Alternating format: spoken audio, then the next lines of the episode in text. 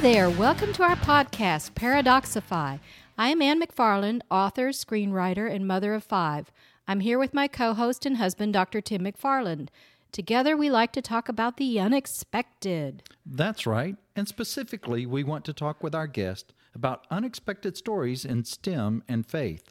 STEM, of course, being an acronym for the words science, technology, engineering, and math. And that's our goal to deliver the unexpected. Also, in every episode, we will start with a riddle or question, and listeners can try to solve it. We will give them the answer by the end of the episode. Great, let's get started. Today, we're doing another medical topic. We're talking about the curious nature and development of anesthesia. My husband, Dr. Tim McFarland, and I will be questioning our guest and daughter in law nurse anesthetist, Allison McFarland, about her work and knowledge of anesthesia. Allison, welcome to our show. Thank you for having me. I'm glad to be here and getting to talk with you guys today. Well, we're excited. Before we jump off into our topic, we always give our listeners a burning question or riddle that we answer later in the show. The best way to solve this is to think outside of the box. So here's the scenario. After a traumatic experience, James opened his eyes in the hospital. He did not know who he was or what his name was. People calling themselves his family were there, but he did not recognize any of them. Things were never the same for him, but he adjusted to his new life. He never remembered his life from before and never talked about it. So, what had happened? And here's a clue James wasn't in an accident, he didn't suffer an injury, and did not have amnesia. I'll tell you the answer later, but for now, I'd like to give Allison the chance to tell us about her training and job. What does it take to become a nurse anesthetist? Did you always know you wanted to do this? So I'll start with the last question. I didn't always know that I wanted to do this. I think my earliest thing I wanted to do was be a ballerina. So it took some time to realize that was not what was for me. But my training, I started off at UT in Austin, University of Texas, and studied to become a nurse. So I got my bachelor's um, of science in nursing there at UT. And then I worked for a while. I worked in the neonatal ICU. So I worked with little babies, premature babies um, primarily for my work as a nurse. And then I started to think about what I'd like to go back and specialize in, and I shadowed different areas of mid level nurse practitioner type roles. And I really liked the role of the nurse anesthetist or the CRNA, which stands for Certified Registered Nurse Anesthetist. So I thought about that option and started applying to programs. And I applied to um, Texas Christian University in Fort Worth. They have a program there for nurse anesthesia and got accepted and went there. And so their program was three years of studying, um, about a year and a half in the classroom, and then a year and a half in the clinical setting, um, getting the hands on work. And I graduated with a doctorate of nursing practice um, with a specialty in nurse anesthesia. And I think you mentioned that you did some time as a nurse in a neonatal ICU because you have to have some time in specialized nursing, don't you? Yes, so for the particular specialty of nurse anesthesia, most programs require a minimum of a year in an ICU setting, so either adult, pediatric, or, or neonatal ICU. And most programs prefer adults because that's primarily what we work with in um, the nurse anesthesia role. So it gives you intensive care, We're dealing one on one or one on two. Right, yeah. That intensive care background kind of gives you the experience of handling a patient on a ventilator, um, patients with vasoactive drips, um, and just managing a critical care patient, which is very similar to what we're doing in the operating room. So, not just two years of, oh, I worked as a nurse.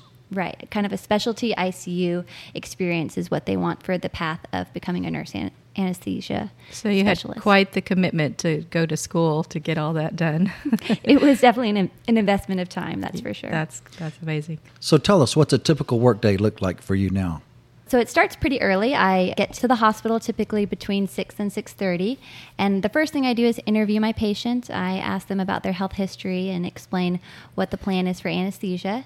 And then I go to the operating room and set up my equipment for medications and um, managing their airway. Once the surgeon arrives, we go back to the operating room with the patient. I put them to sleep. In, in our group, uh, I work alongside anesthesiologists, and so we work in a team uh, setting. So I radio my anesthesiologist to come back to the room, let them know we're ready to go to sleep. We put the patient to sleep. Typically, we place a breathing tube or some sort of airway support. I keep them asleep during the surgery and maintain their, their vital signs, their blood pressure, give them medicines. And then at the end of the surgery, I start to wake the patient up and we head to the recovery area. And um, I give a report to the nurse in recovery so they, they can assume the care of that patient. And then we basically go on repeat with bringing patients back for surgery. So it'd be a long day, or you start early and you kind of finish early, or just depends? Kind of variable. My schedule is um, typically an eight hour day, but sometimes we'll do 10 or 12 hour shift depending on what your assignment is for that week. The flow of the day can be highly variable. We can have a lot of downtime in our day if there's um, not surgery scheduled back to back, or we can have back to back to back surgeries. Yeah. Um, I had a day last week where we did 14 um, wisdom teeth extractions, and I was only in one operating room, and another team was in another. So I personally did seven, um, but it was back to back to back taking wisdom teeth wow. out of teenagers. Okay. Well, for those listening who are, who are thinking through what they want to do or where they want to go with their schooling, would you say that these types of jobs, the, the kind that you've been doing are readily available everywhere? And is the pay good? Is there some kind of criteria about where you have to live in relation to your work setting? So, for me personally, when I was looking for a job, the place where we were living didn't have openings available for everyone that was applying there. We were living in Alaska at the time, and about a 10 operating room facility is where we were working, and three of us were all graduating at the same time. So, they didn't have enough openings or positions for, for me to stay there. But if you were looking at any other big city across the nation, there were positions available. You just had to find somewhere that was in a you know place with a growing population and a large uh, volume of people. And then there are positions available in rural areas, but they're more um, limited because there are less people having surgeries in those areas. So you just kind of have to, if you want to work in a rural setting, look for that opportunity and, and maybe wait until a position were to become available. As far as the pay, it is one of the higher paying mid level nurse practitioner roles. And um, I think that probably goes along with the risk and responsibility that we carry. I That's appreciate considerable, getting yeah. compensated for, but it also is, is a big responsibility that I'm taking and take that very seriously. Um, and then as far as where you live compared to where you're working, we do have to take call at my job, and you do have to be within 30 minutes of the hospital um, if you get called in to work for emergency surgeries. Okay, so kind of familiar with the the requirements sometimes for living near the work site if you're in the medical profession when you're on call like that. I'm in a small town and we don't even have an anesthesiologist. We just have two nurse anesthetists. So you, you mentioned the responsibility, and even if you have someone in the building, you're managing the moment by moment anesthesia for that patient. And so it's a high, high level of stress and a high level of medical knowledge and care especially in the minute to minute, like you said, um, setting, you, sometimes you don't have the time to wait to to call for backup or to to ask for help, and you need to be able to act right away. And so I, I do have the responsibility and the training to take care of patients in an emergency setting. Their airway changes or becomes compromised if they have, you know, surgical bleeding that requires um, volume resuscitation as far as IV fluids or blood products. Um, we are trained and able to administer those things. So let's take a step back now and talk about the history of anesthesia.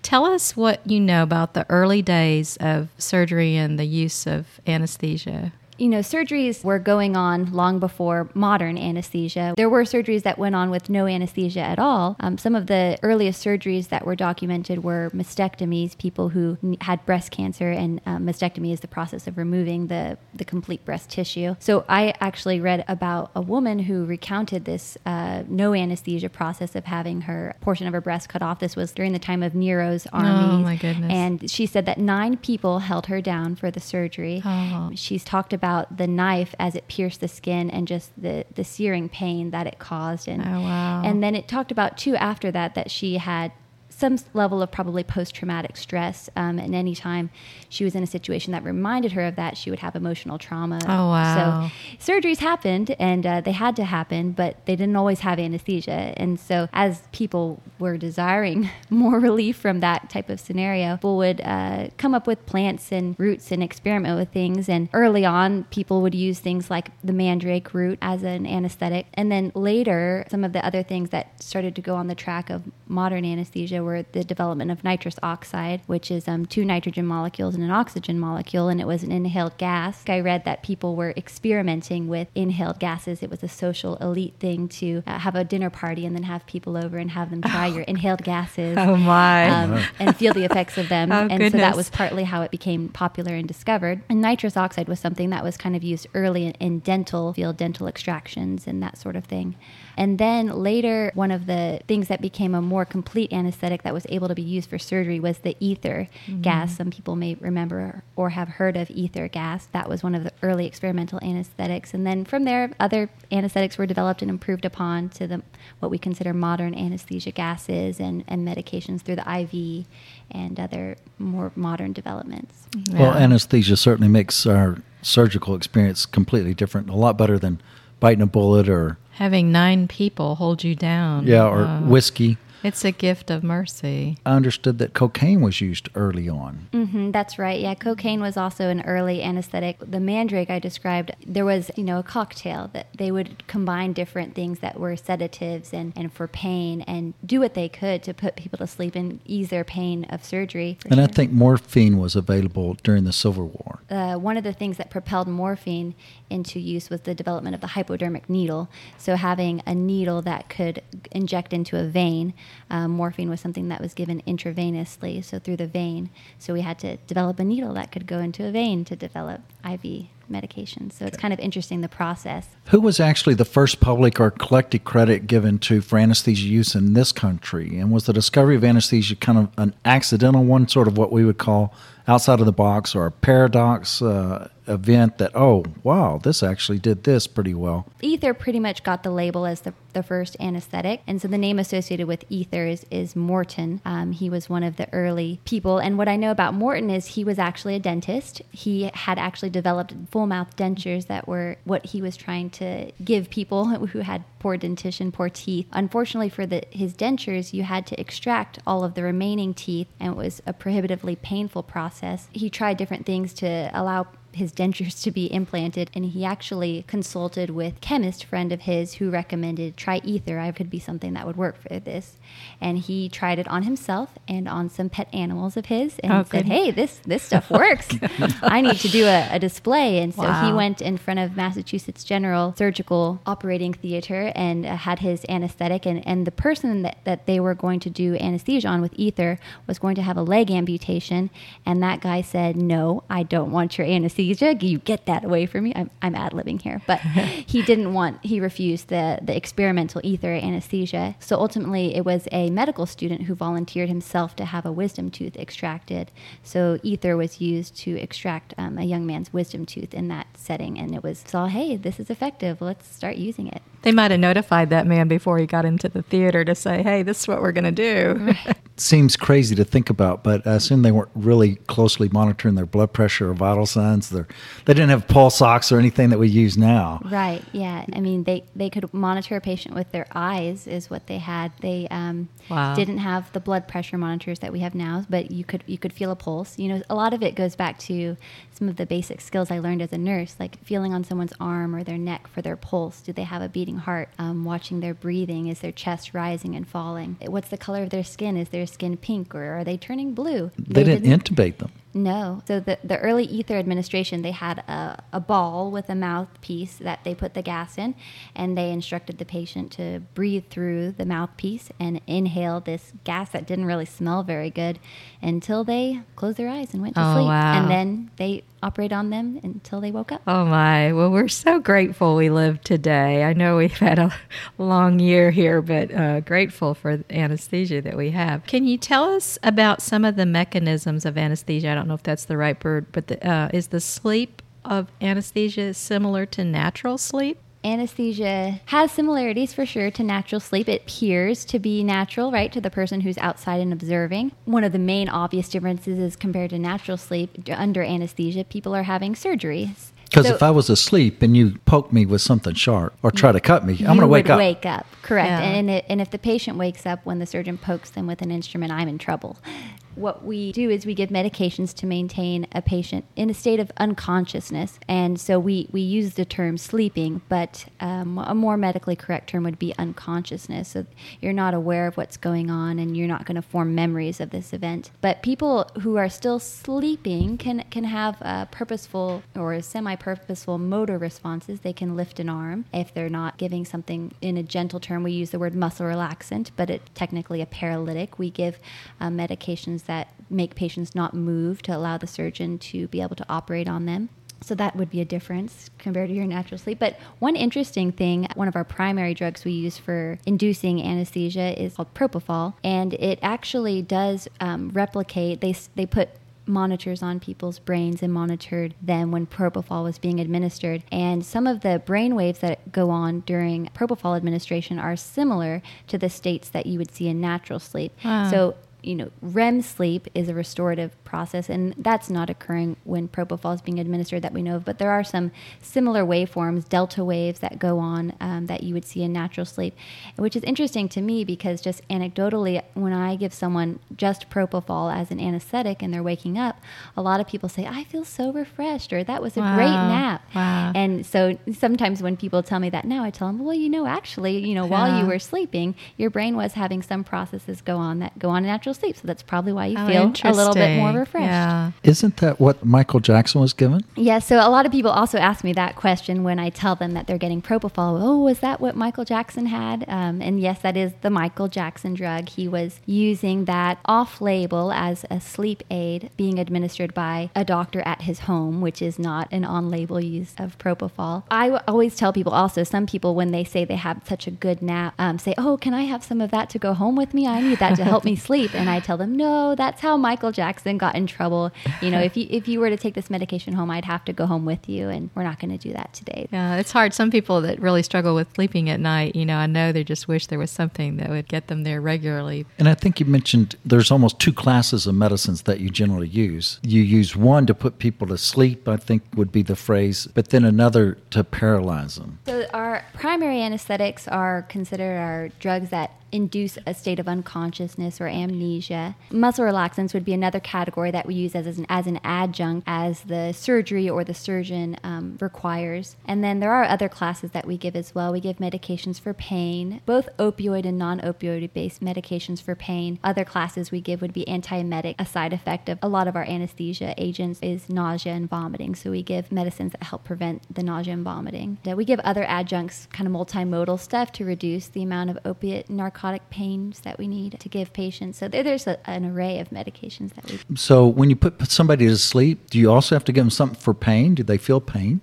Yeah, so interestingly, in an unconscious person, you can still, the signs that we can tell from anesthesia that the patient is under pain would be some of the physiologic responses to pain, which would be an increased heart rate, increased breathing rate if they're initiating their own breath and I'm not breathing for them with a mechanical ventilator. And so I use those indicators of increased heart rate, also increased blood pressure, and increased respiratory rate to know that the patient is experiencing pain. You can also look over the drapes and see what the surgeon's doing and see, yeah, that looks painful.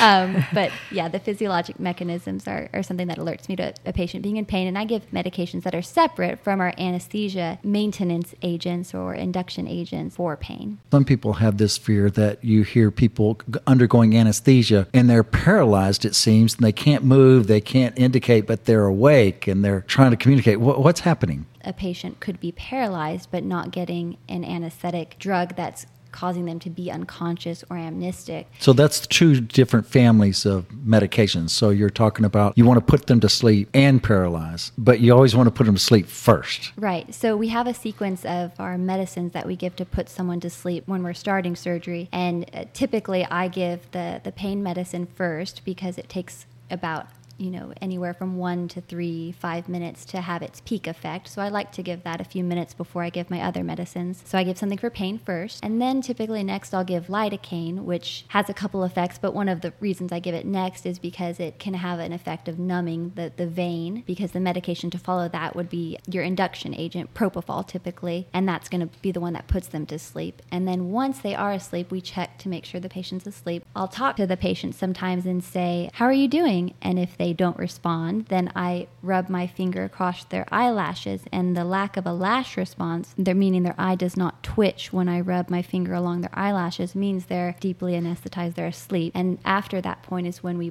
push the muscle relaxant.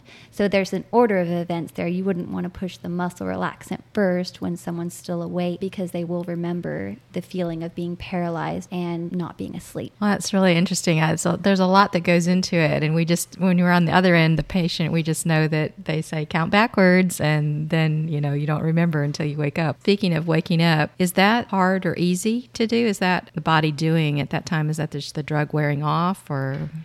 Right. So for general anesthesia, the, the, thing that we're using to keep people asleep are anesthesia gases. One of the primary ones is sevoflurane. And so during the surgery, I have a dial set to an amount, and um, the patient is breathing this gas, typically through a breathing tube or a, an airway so the gas is what's maintaining them being asleep. Hmm. When the surgery is over, I turn off the gas, and the patient, the way that they wake up is by breathing out that gas. Okay. So the gas is no longer being administered, and it naturally comes out of the body. Oh, um, oh, okay. The patient breathes it. I, I watch on monitors the level of gas that's entering the patient and leaving the patient.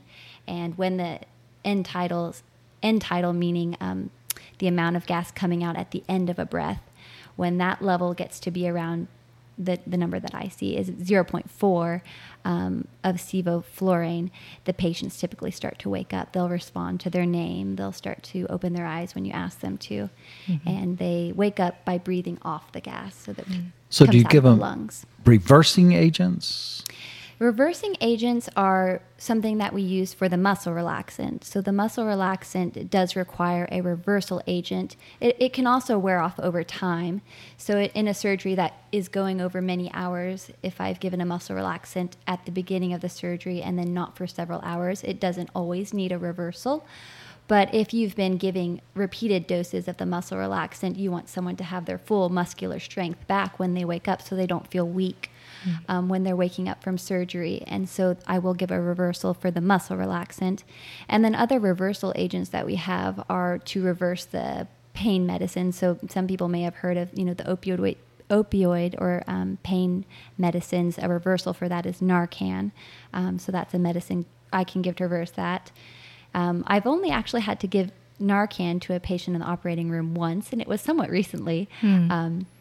So if, if the at the end of the surgery, if the patient's not breathing and all of the other anesthesia pieces are off, sometimes they can have received too much pain medicine that will inhibit them from taking a breath. And mm. so the Narcan can reverse um, the opioid based pain medication to allow them to return breathing. And then there are also reversal agents for our benzodiazepines, flumazenil, um, is another agent you can use to reverse your benzodiazepines if somebody has um, too much of those, which those are used for um, making someone relax before, before surgery. I've heard one concern from anesthesia is you do use opioid medicines in many cases, and that some people are concerned that maybe that's contributing to an opioid addiction. Does that seem to be a valid concern? I mean, one exposure? Right. So, you know, increasingly in the um, in the news, we are hearing about the opioid crisis, and, and it's a real thing. A lot of people are, are struggling with opioid addiction, and sometimes for people, their very first time to have an opioid is related to surgery. And so, people who've never had opioids before undergo a surgery, and um, you need pain medicine for surgery. Like we talked about the body has all of these physical responses to surgery. And so the, the pain medicine is something that's you know necessary for surgery. Um, so that they get their initial exposure during surgery, and then typically the addiction process can come in or come into the, someone's life when they go home with a prescription pain medicine. So they may go home with a prescription pain medicine for two weeks or so, but maybe they don't use it all and, and it's sitting in the cabinet, and then someone else who's struggling with an addiction comes and gets it from their cabinet. So um, anesthesia and the introduction of opioids into someone's system or, or you know the post-operative medicines that then stay on their shelf in their house can be a contributing factor to the opioid crisis in general and, and people's addiction. So I'm very cognizant of that, and I try to limit the amount of opioid um, narcotics that I give people and just give them the amount that they need.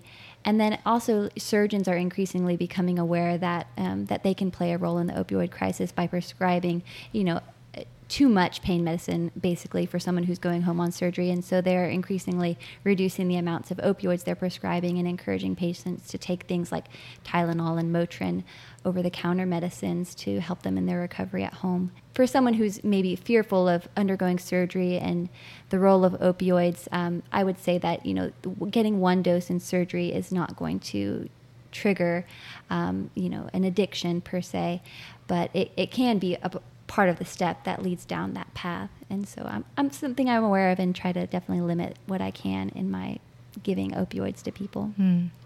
As a physician, I was um, in medical school and actually almost got in significant trouble because during the anesthesia lecture, the anesthetist said, Half of our job is putting people to sleep. What is the other half? And I said, Well, waking them up. And it turned out that wasn't the right answer. Uh, y'all do quite a lot of other things besides just anesthesia. What else would you describe as part of your role in the operating room? Well, I would say your, your other half of your answer was very correct. You know, it's a very important part um, of, of anesthesia is waking people up. But, you know, you were being comical. And I think the answer she was looking for is the other specialty areas that anesthesia is involved in. And so some of them are airway management. We're considered, you know, experts in airway, largely because we intubate people several times a day.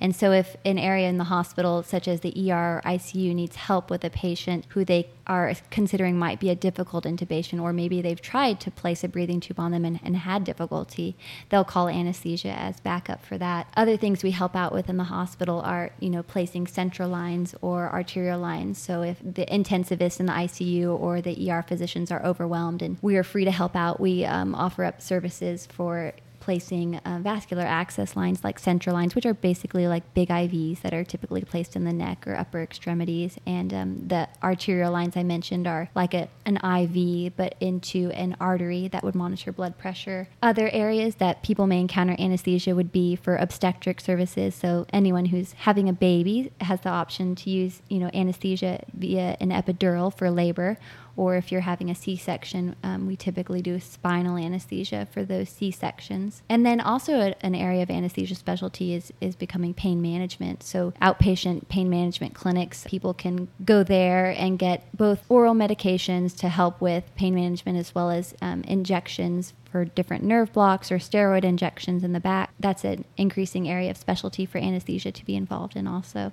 And pain management in general, I, I know that in my nurse's background is so far back there that I don't remember them talking much about, other than using the word pain management as the nurse, you know, be careful and help them see other ways they can take care of their pain. But it's a whole field now of itself, and I think that's a response to trying to help people um, not get on the path of addiction to a medicine, but other therapies that can be used for pain. And so. right, yes, and and one of the areas that anesthesia is trained in is, like I mentioned, the nerve blocks. So mm-hmm. um, they can do you know injections of um, either a steroid or, or a pain medication into areas that people are experiencing pain. And then this, the steroid injections are typically epidural steroid injections, so kind of in that same place where a laboring mom might receive a catheter for pain medication, they can inject a steroid into that area, which can reduce inflammation if someone is having a herniated disc or, or back pain and that sort of thing. Yeah, so the good news if, uh, for people listening is that if you've been suffering with pain for a long time and you just just just really take advantage of if you have the option to pain management go to somewhere where they can help you come up with other therapies. Be courageous and take advantage of those because we don't want pain. We don't like to live with it. It's a normal response to things to our body. Pain mm-hmm. is i mean I, my understanding of leprosy is you can't feel pain and then your your body limbs start rotting off but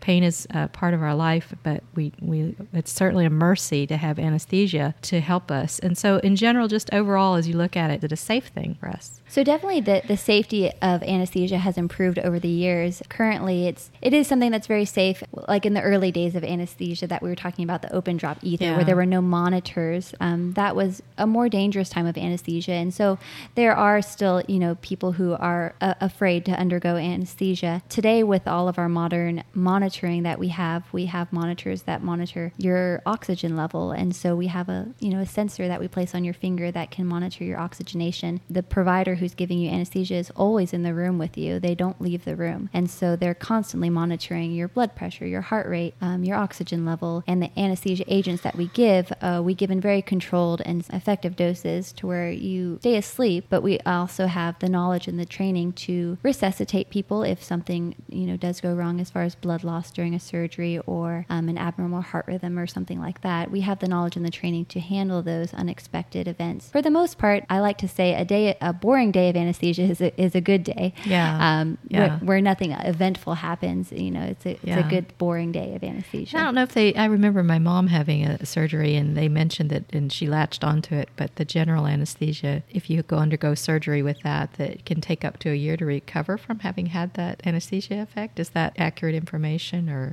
Um, so, like I mentioned with the waking people up, you know, the anesthesia agents that we give are typically out of your system within a few hours. Oh, yeah, that's right. So You typically, hour or two after surgery, people can leave the recovery area because their bodies physically from anesthesia have recovered. They've had the anesthesia leaving their system, and after that, the things that are on board are the pain medicines Mm. that you're continuing to receive in, in the recovery areas. But as far as uh, memory and cognition, we do know that in the elderly, there is a higher incidence of what's termed a postoperative cognitive dysfunction. Mm-hmm. So that's something that can persist in the weeks and months after and someone who's elderly receives anesthesia. And so we're not fully aware of, of what goes into those mechanisms, um, but we are aware and it's documented that that can occur in the elderly. So we, what we do to, to mitigate or limit that risk is to give them as little anesthesia as we can. And ultimately, someone's undergoing anesthesia because they need surgery, right? You right? Yeah, Um, it- it's a so- bit weighing it out. Right. I- If someone, you know, doesn't need surgery, then they're not going to receive anesthesia. But if you have to have a surgery, then. Yeah. you want and, and need anesthesia to go along with that. And so we do what we can to limit the amount of anesthesia we're giving someone who's elderly and to limit that risk Right. of cognitive and they, dysfunction. and they can make a choice about a quality of life. I think my mother-in-law had that carpal tunnel. She decided she wasn't going to have that surgery. She was going to just live with the difficulty with that because Right, She and that and that's kind of a risk benefit discussion that people undergo um, with with their surgeon or their physician and decide is this surgery worth worth the risk for my Mhm. life yeah, yeah. and the pain I'm experiencing or the problems I'm experiencing. Are there any unusual events uh, that occurred while you were doing anesthesia or your job? And would you like to share any of those with us? So the the boring days are the fun days, right? But- Yeah. but exciting things can happen in anesthesia. So, one of the common abnormal occurrences that can happen are during surgery, a laparoscopic surgery is where they use cameras to look inside like, the abdomen of someone. They insufflate or they blow air, typically it's actually carbon dioxide, into the abdomen, which blows it up sort of like a little balloon. And they have cameras that they're looking in to do their surgery. This is what goes on during a laparoscopic procedure. And um, one thing that can happen to the body during this process, and it's it can happen in anyone, but typically in a, in a younger person, is uh, what's called a vagal response or a bradycardic response to the insufflation, to the blowing of the air into the abdomen. And your uh, vagal nerve innervate multiple areas of the body, but one of them is, is the diaphragm, and the pressure on the, on that diaphragm can cause the heart rate to lower or become bradycardic. Typically, when that happens, I notice the heart rate going from maybe 60 to 50 to 40. And at, at that point, I'm getting medications ready that can speed up the heart rate. And I'm also communicating with a surgeon to let them know what the patient is doing. Um, because ultimately, one of the things that can help that, if I can't get IV pain medications drawn up and administered fast enough, is to release that air in the abdomen. So I typically communicate something like the patient's heart rate's in the 40s, and I'm administering glycopyrrolate. I'm administering this, and their blood pressure looks fine right now, but just so you're in Yeah. the loop if we need to release the air. I wonder, as I hear you say that, I, you know, we do watch TV and sometimes we watch medical shows and sometimes we just laugh because some things are really not exactly like they're portrayed in Hollywood about medicine. But do you say those things in the same kind of high pitched, squealy voice as they do on the TV? Or is it more of a we all calmly communicate to each other? yeah, so in anesthesia, because we deal with, you know, emergencies that can happen during surgery, most of us do a really good job of exhibiting outward calmness, even Yeah. if your heart rate is racing on the Yeah, inside. because And- and- everybody's really really working to get their job right. done. Yeah, we're, you're working to get your job done, and you're Together. just communicating the events, you know, Yeah. to stay in open communication with the team in case something needs to change. But it was funny. A, a doctor this week was telling me about. He's a very calm, laid back um, anesthesiologist. Was telling me about his experience where the patient was losing blood and volume, and Uh-huh. he was communicating to the nurse, you know, I need to get some help in here, and and he said it about that way two or three times to her, and, and I think he, he said she thought he was joking, and then finally he said, I need help over here, and she was like, whoa, and got up into a flurry. So sometimes Yeah. you do have to elevate your voice to, to get your to point talking, across yeah, you're yeah. trying to be calm. But um, yeah, for the most part, we try to stay calm Yeah. and, and communicate. I like having these discussions about medical things because, of course, we're all familiar. That's been the daily bread and daily life for a lot in our family. But on the other side of it, as a nurse, I've seen the patients that you know they're just, as the word, freaking out, or it's just really scary, and we we tend to forget that because we don't walk into the hospital with that in our minds. We're we're familiar. It's like a, a kid going to school with their mom who's a teacher, and so for us, we we can have a certain amount of relaxation and know that you know things are really in good hands. And yes, there's accidents, there's issues, but a lot of training and a lot of uh, we've had a lot of history that's brought us to better places, and so I think that's something we can stand on and be at ease about. But uh, again, the patients and the individuals on the other side, it's it's things are scary for them, and so I like talking about these things. Um, it's been a really fascinating discussion, and before we uh, shift gears into our final questions, we always ask our guests the, some final four questions. I'm going to give you the solution to the mystery I presented at the beginning. So I know it may be kind of hokey if you, the listeners are hoping to hear a really fancy answer, but I'll re- refresh our minds here. So that it was after a traumatic experience, a person named James opened his eyes in the hospital, did not know who he was or what his name was. People calling themselves his family stood around him. He did not recognize any of them. In fact, he'd never seen them before. Things were never the same for him, but he adjusted to his new life. He never remembered his life from before, never talked about it, what had happened. Remember, I said he wasn't in an accident, he didn't suffer an injury, and did not have amnesia. Do you have a clue about what might have happened? Well, uh, initially, when you said think outside the box, the first thing that came to mind was maybe it's not a human, maybe it's a monkey or something. Well, and that's good to think outside the box. Too but, far out of the box. But actually, James was born. Oh, he was just yes. born, so a traumatic experience, and this is was him. So that's paradox, though. Things that happen, a lot of unusual things, but we're here uh, standing in amne- anesthesia from what happened in the past, the things that people tried. A lot of times when we're doing things uh, in the STEM fields of science, technology, engineering, and math, some of the places that we get to today are based off of someone thought outside of the box before us and tried something and didn't go quite the way they thought, but then a new thing came about. And so that ties into what our podcast is about. Well, you know, our podcast is called Paradoxify, and it basically is the idea that there's paradoxes if I will look at them and see them. And we're talking about things in the STEM field science, technology, engineering, and math. We have a few questions we ask each guest regarding their faith, or the notion of faith itself can be considered what we think is a paradox believing in something unseen. Tell me, are you a person of faith? Yes, I, I consider myself a person of faith. And what do you find satisfying about your faith? Well, one of the things I really enjoy in my faith is um, worship. I really enjoy singing songs and hymns um, in church uh, with other bodies of believers and just um, raising our voices to praise God. To me, feels like a really strong connection to our Creator, to God, and um, just brings me joy and happiness and hope, and I think just satisfies my soul. Is there something you find unsatisfying about your faith? You know, a little disclaimer. They did give me a little heads up about some of these questions, and this one I had to think about a little bit. Um, but one thing that I find maybe unsatisfying or, or difficult about my faith is maybe the people on the outside who say that you know Christians are hypocritical or um, that don't really live you know perfect lives. And and maybe that can be a hindrance for people coming to church is like well all those people in those church they're all hypocrites. They don't live like they say they should and live like christians. And and that's something to me that's can be frustrating or unsatisfying. But i think what it is is it, it's part of the human condition in that we're all we're all sinful. We have all sinned and fall short of the glory of god and we're not perfect.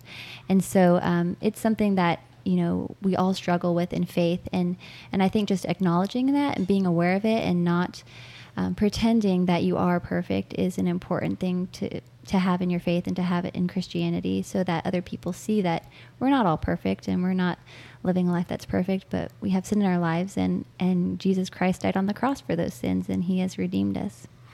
Is there an early memory or understanding regarding your faith or the practice of your faith that you'd like to share?